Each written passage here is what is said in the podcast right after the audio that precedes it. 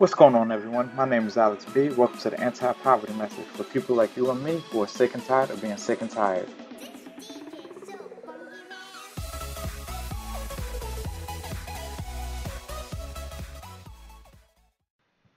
What's going on, everyone? So, today we're going to talk about credit and credit myths.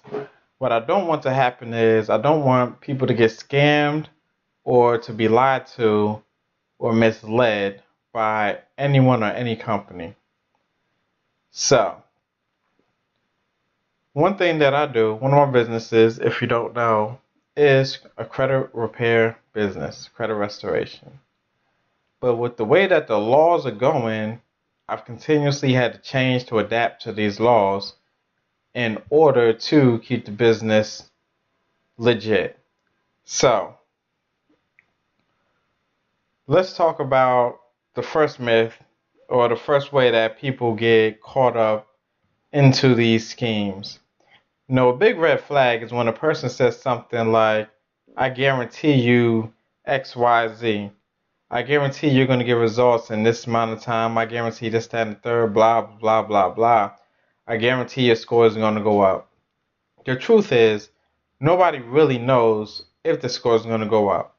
All anybody can do is work on fixing the negative items or getting them removed and ideally your score will go up.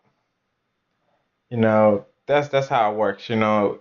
Work on it, get the negative items removed, score goes up. That's it. So when people say they guarantee this, guarantee that, it's just not true. You know, there's a lot of factors that go into it, and everybody's credit is different. You know, some people will do like a credit freeze, and everything will look like it came off your credit. But then in about 45 to 60 days, everything will start popping back up on your credit, like nothing happened at all. You know, now you're stuck. You done paid this person like two, three thousand dollars to do this, and now the person is gone with your money and your credit's still messed up back where you started. The only thing you can really do is dispute it. But there's several ways to actually dispute your credit, and you have to find one to act that act that's actually going to work. Because what you're really doing is trying to catch the company up on a mistake and or an or an error in their paperwork. That's it. The game is to find the mistake that they made in order to get your negative items removed. That's the game. So uh, sometimes you may not find this mistake. Sometimes they may be 100% right and it may not come off. So how can a person guarantee we're going to get you this score if the company can verify these accounts? And have proof of the verification. So therefore, you can't even promise that the stuff is going to come off. Not only that, it's a violation of the FTC rules. You know, making any guarantee. So that's that's one of the big myths. Another thing is, can you sue people? Yes, you can sue companies. However, you can't just sue a company just to sue a company. I mean, you can, but there's cost that's going to come with that legal fees and all of this stuff. And if you get countersued and they win, you may be paying their legal fees as well. So you, you're just not suing the company.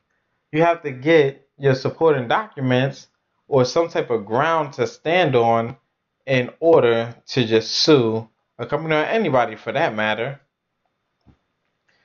Um, do you have to hire a credit repair company? The answer is no. You can do credit repair on your own. It's no different than changing your oil, no different than doing your own taxes. It's all the same. But a lot of people opt out of doing it because either A they don't they don't know how, B they don't have the time, or C they just don't want to. They just don't want to do it themselves. They'd much rather pay somebody else and go about their business. So, but the answer to that is yes, you can.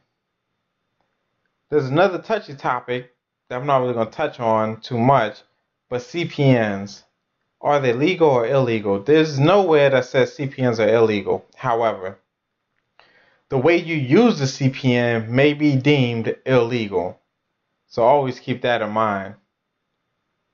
Um, yeah, that's pretty much all I got for you right now. These are just questions that I've been asked over the week or two weeks or so, and I thought I would address it here. Until next time. This is Alex B, signing out.